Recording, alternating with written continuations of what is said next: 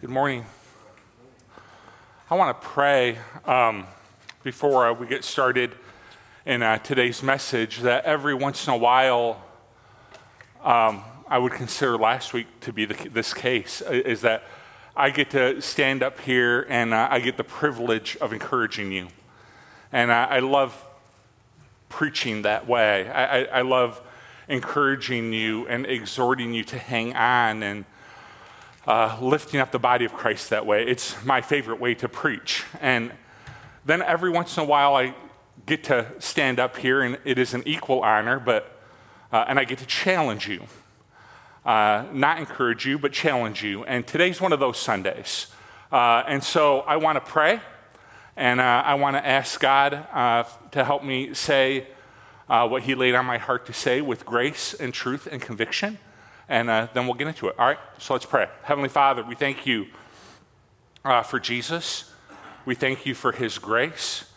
And Lord, as I've kind of laid out my message today, my prayer is uh, that we would be absolutely confident in you and in you alone. Not our politics, not our nation, not our family heritage, not our spiritual background, but our confidence would be in you. May it be so. May it be true, because that's the only thing that matters. It is in the name of Jesus we pray.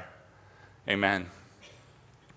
I have uh, absolutely, or at least very little confidence in my balance. All right, now, uh, and uh, it's become almost like a family joke that I tend to be kind of clumsy and fall down a lot and stuff like that. But you need to know that my uh, trepidation about my balance comes very naturally. When I was a kid, I was helping a family friend uh, redo his roof, and I fell off the roof.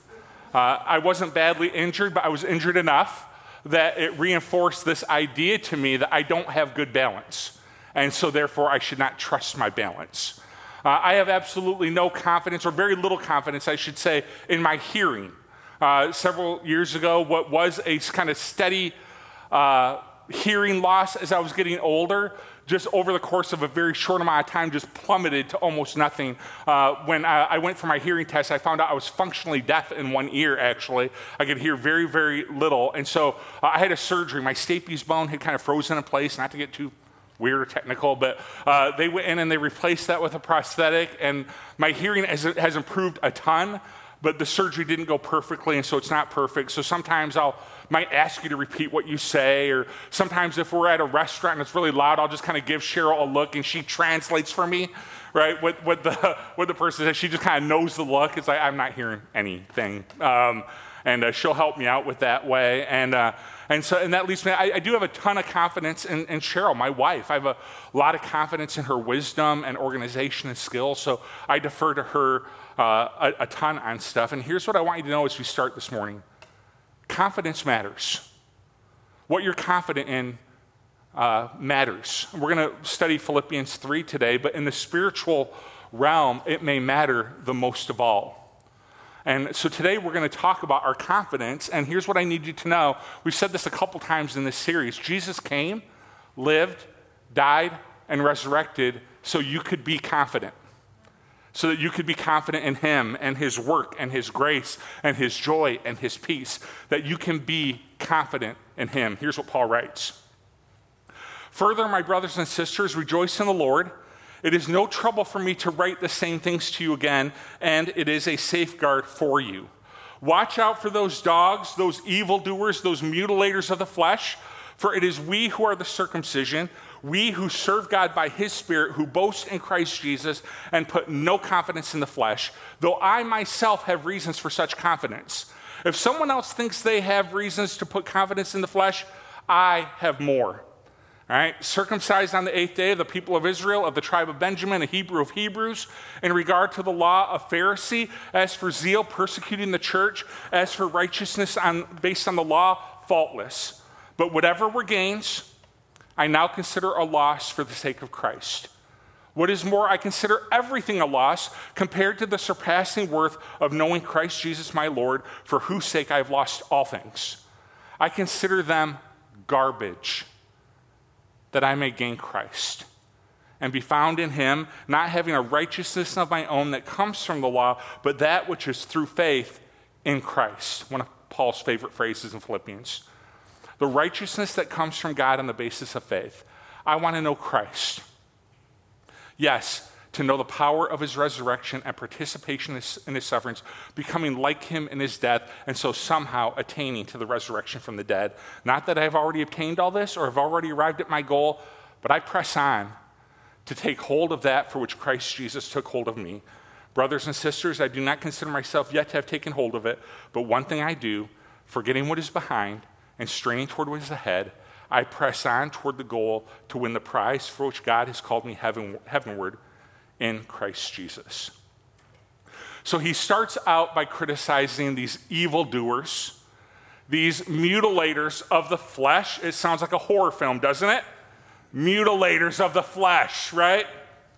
And let me give you a little bit of background. We covered this uh, earlier in the Abraham series, but when God first established his relationship with Israel, the sign of that relationship, the covenant between he and Israel, was circumcision.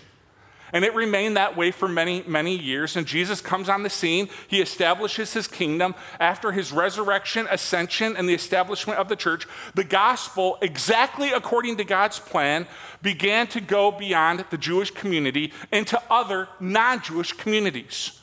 And so the debate began within the early church, and here's what the debate was Should a Gentile, a non Jewish person, should a Gentile be forced to become Jewish before they're allowed to become Christian.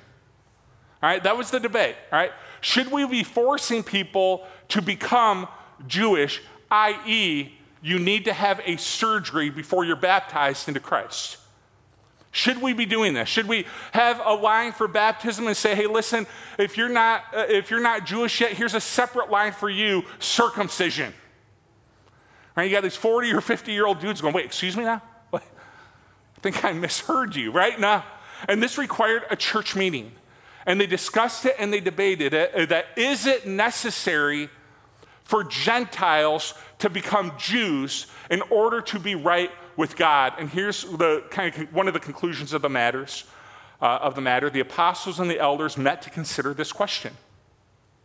And after much discussion, right, I would guess so, Peter got up and addressed them. Brothers, you know that some time ago God made a choice among you that the Gentiles might hear from my lips the message of the gospel and believe. God, who knows the heart, showed that He accepted them by giving the, by giving the Holy Spirit to them, just as He did to us.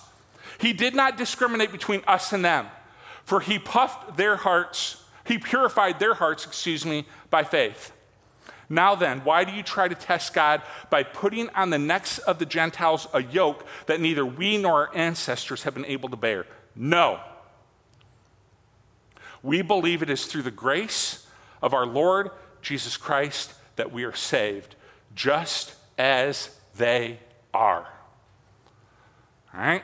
So, Peter, does a Gentile need to become Jewish in order to be saved? No. I studied real hard for this, all right? So, no. Because it is by the grace of our Lord Jesus Christ that we are saved, just as we are. And this was decided by church leadership. And yet, this teaching that you must become Jew first, this teaching uh, continued for generations. People refused to submit to the church authority on this. It infiltrated several churches that Paul was pastoring, and he is exasperated by this teaching because it's already been decided. He is exasperated by the teaching that you must be circumcised, you must become Jewish. As a matter of fact, in one text, not in this one, in this one text, he says, if you are going to require circumcision of people, I just wish you'd cut the whole thing off. It is in the scriptures. All right? Ask your parents about that on the way home. That is all I'm saying about it in this sermon. Paul is exasperated, and you can see it in this text. These mutilators of the flesh, these evil doers, and he is using this current argument to ask what is perhaps the most important question a person can ask. And here's what it is Where does your spiritual confidence lie? Where does your spiritual confidence lie? Is your confidence somehow tied, like Paul is describing, is it somehow tied to your nationality as an American citizen? Uh, I will be real honest with you. Uh, um, July 4th obviously was on a Sunday this year, and I feel a lot of anxiety about how to handle July 4th in the church, uh, let alone when it's on a Sunday. Uh, my solution was to pre schedule a vacation. All right? Um, no. It actually just worked. It, it worked out that way. I didn't do that on purpose. But, and I wanted you to hear my heart just for a minute, now that we're separated from July 4th a little bit, about why I tend to shy away from overt patriotic expressions on a Sunday.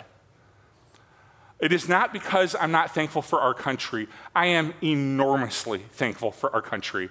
Uh, my dad served his country uh, really well. The VA took care of my dad until the day he died in November. We are grateful for the VA. We are grateful for the country. Um, I am thankful. I love, I love America.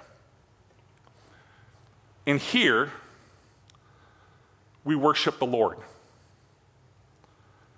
we lift his name up.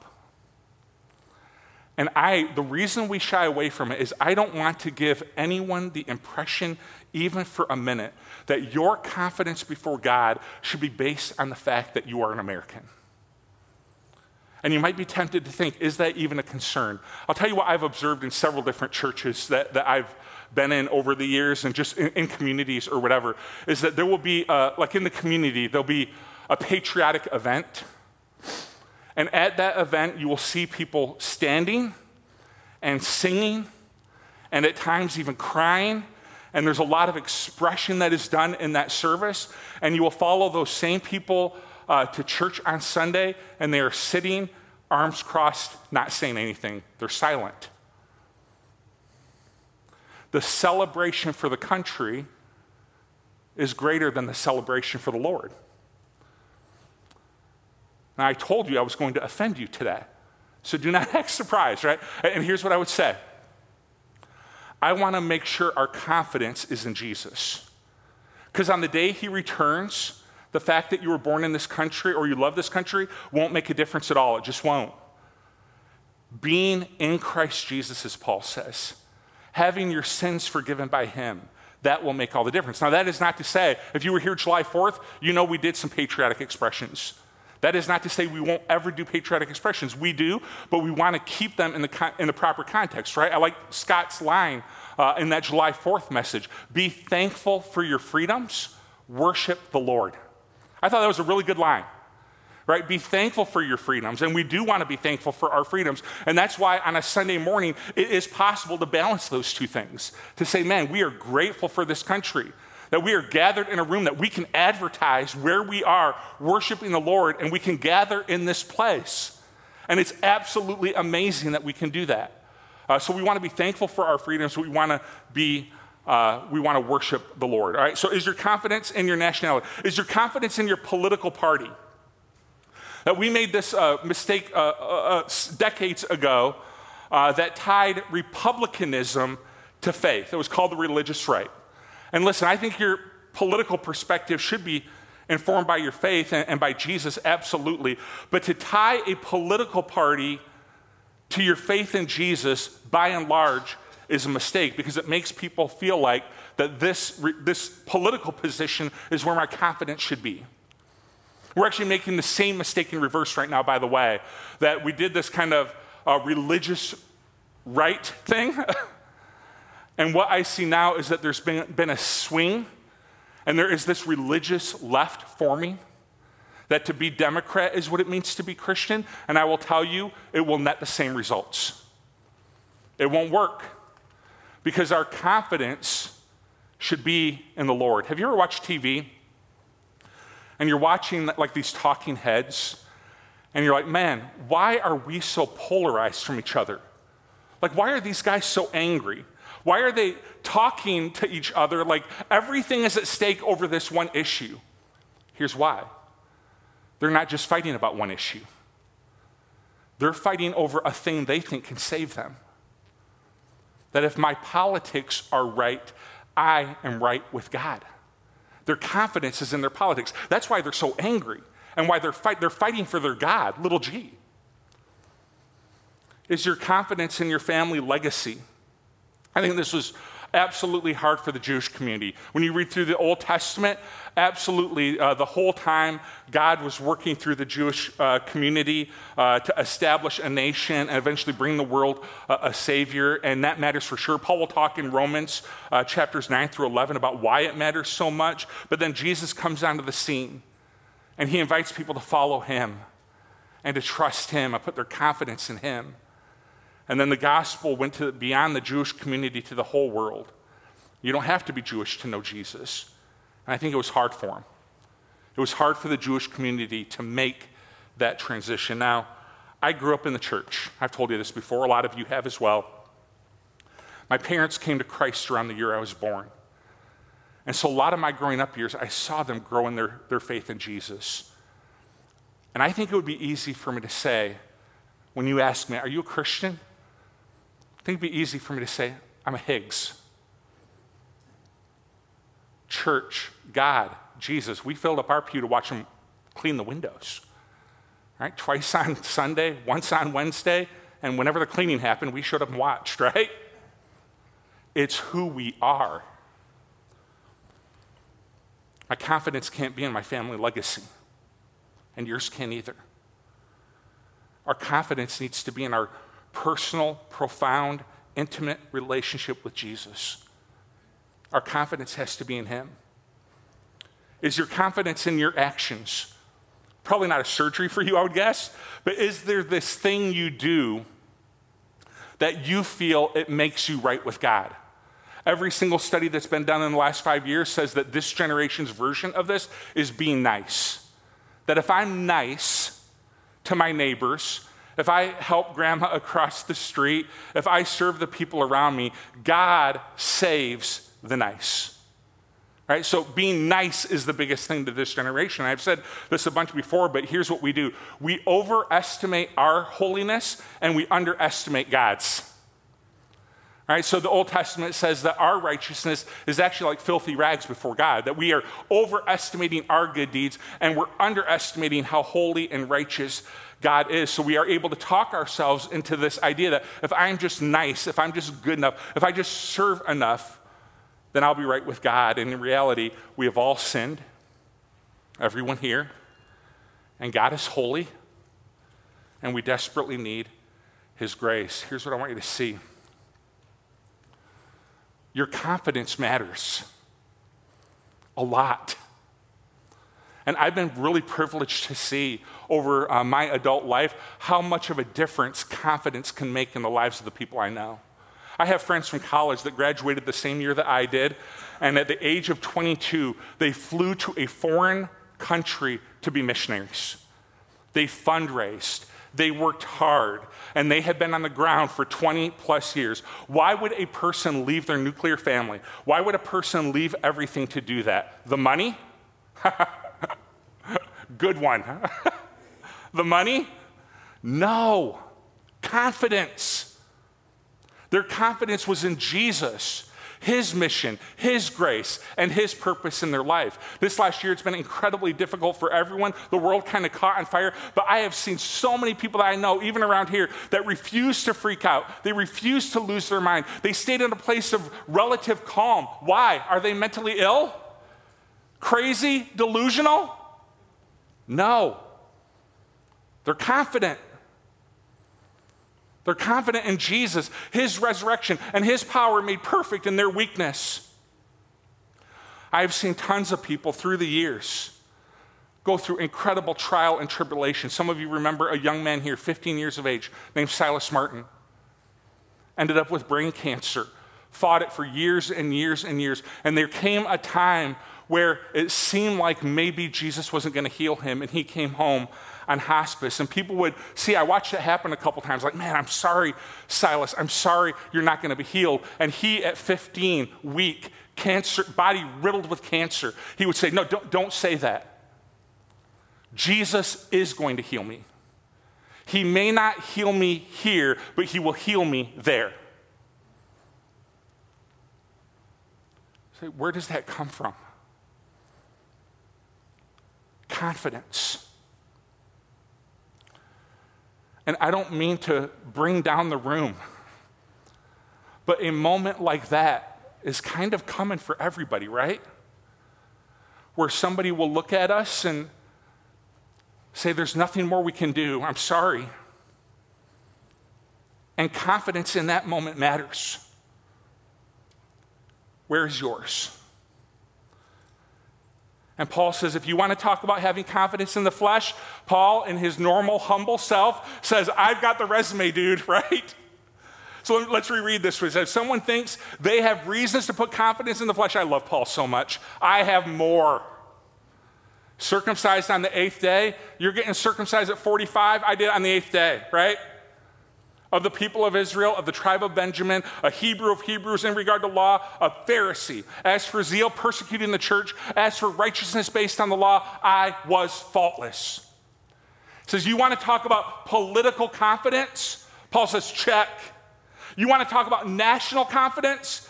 Check. You want to talk about familial confidence? Check. You want to talk about righteousness, obeying the law, doing what religious people think you should do, being nice, that sort of thing? Faultless, perfect, check, check, check, check, check. And this is Paul's story. He was walking down a road, minding his own business, living his life, and he met Jesus. And Jesus changed everything. And because of his faith, don't lose this in this text. Because of his faith, Paul lost everything. Everything he had been confident in went away. He lost everything. But look at what he said. What were my gains? I now consider them losses. What were my treasured resume points? Tough language. I see them as garbage compared to the surpassing greatness of knowing Jesus, my Lord. Some people will translate that word as rubbish. I like that word. The true translation, no one in their right mind would ever use. Because it is a Greek word, uh, skubala, and I won't tell you exactly the translation, but if you were living in the first century and they had bumper stickers, this bumper sticker would say, skubala happens. Paul is using a very aggressive word. So this summer, we've been doing a lot of work around our house. It seems like every couple years you have one of those summers where it says, all right, we're going to do like a bunch of stuff around, uh, around our house. And there came a point where we decided we needed a dumpster. And uh, so we got one that was uh, a lot bigger than we thought we needed just to be safe. And much to our surprise, after we cleaned out our garage, and after we cleaned out our main floor, and after we cleaned out our basement, wouldn't you know it, we filled that thing up. And Cheryl and I have been laughing, like, do we have a problem? Like, I, I, or is this just living in a house for 14 years and this just kind of slowly happens? And it really struck me as we were cleaning out our house. Here's what struck me that at some point we valued this item enough to store it. And now we're looking at the same item going donate or dumpster. And this is Paul's point. There was this point where I held on tight to my righteousness and my politics and my nationality, that these were the things that would make me right with God. And now I realize he says that it doesn't matter nearly what I thought it mattered. And it's dumpster stuff compared to the now to, to compared to knowing Christ Jesus. I love how Paul describes it. I consider them garbage. There's our word that I might gain Christ and being found in him, not having a righteousness of my own that comes from the law, but that which is through faith in Christ. The righteousness that comes from God on the basis of faith I want to know Christ and the power of his resurrection and participation in his sufferings, becoming like him in his death, and so somehow attaining the resurrection of the dead. Paul says, I want to be found in him. And I think that's a beautiful statement. Then when Paul, people talk to you about what is it that makes you a Christian, what is it that kind of, what is the engine of your faith, what, what is driving you forward, it's not my politics or nationality or family legacy or good deeds. All of these things have been informed by Christ Jesus. But my faith is defined and found in Him. His confidence is in Christ. And he gives us kind of three things to think about. He says, Man, my righteousness, my righteousness is from Christ. I love what he says. He says, not having a righteousness of my own that comes from the law, but that which is through Christ. He's talking here about a thing called declarative righteousness. That when you give your life to Jesus, when you put your faith in him, that Jesus, through the cross, forgives your sin and declares you righteous from the cross of Christ. So when God sees you, He doesn't see your sin. He doesn't see your shortcomings. He doesn't see your misdeeds. When He sees you, He sees righteousness. He sees Jesus.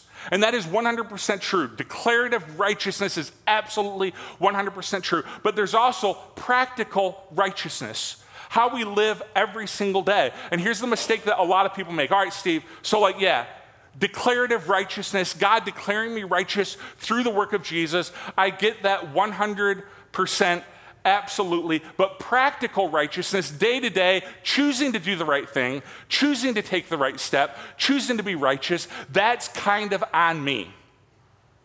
And I get that perspective, and here's what I would say sort of.